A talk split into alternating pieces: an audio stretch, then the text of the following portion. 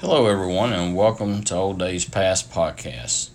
Thanks again for joining us tonight. Today's topic is on harvesting your garden seeds for next year's planting. I first want to start off with, are the seeds from this year's crop ripe for harvesting for next year's garden? There are a lot of seeds to choose from today when planting a garden, but the seeds we're looking to save is heirloom. Heirloom seeds that your grandparents saved to plant their garden year after year.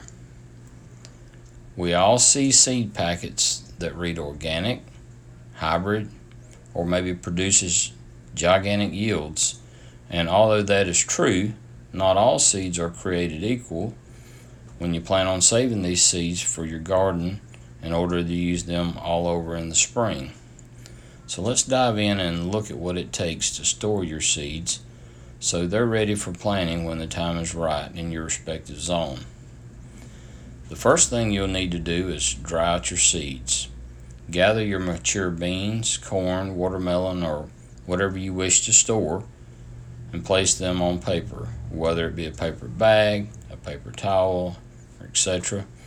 Just place them in a way where they can get good airflow and low humidity, and allow them to dry for a minimum of 1 week. Some seeds may require a little extra drying time.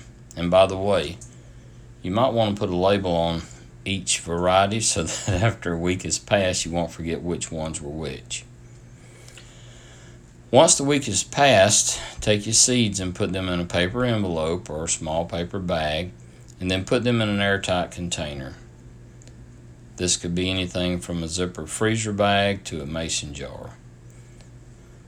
To store them, you'll need to put them in a cool and dry place. I personally store mine in my closet. It's cool, it's climate controlled, and they've done fine for me over the years. You can also store them in the refrigerator, but don't store them in the freezer. When it's time to plant, don't expect 100% of your seeds to sprout. Depending on the plant and the seed and the conditions, your germination will differ.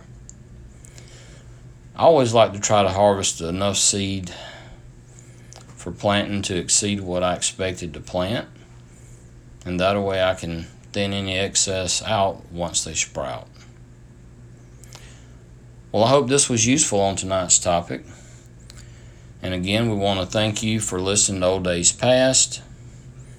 And you can find us on Facebook at Old Days Past and olddayspast.com. If you'd like to leave us a comment, feel free to do so. And you can email us at james@olddayspast.com.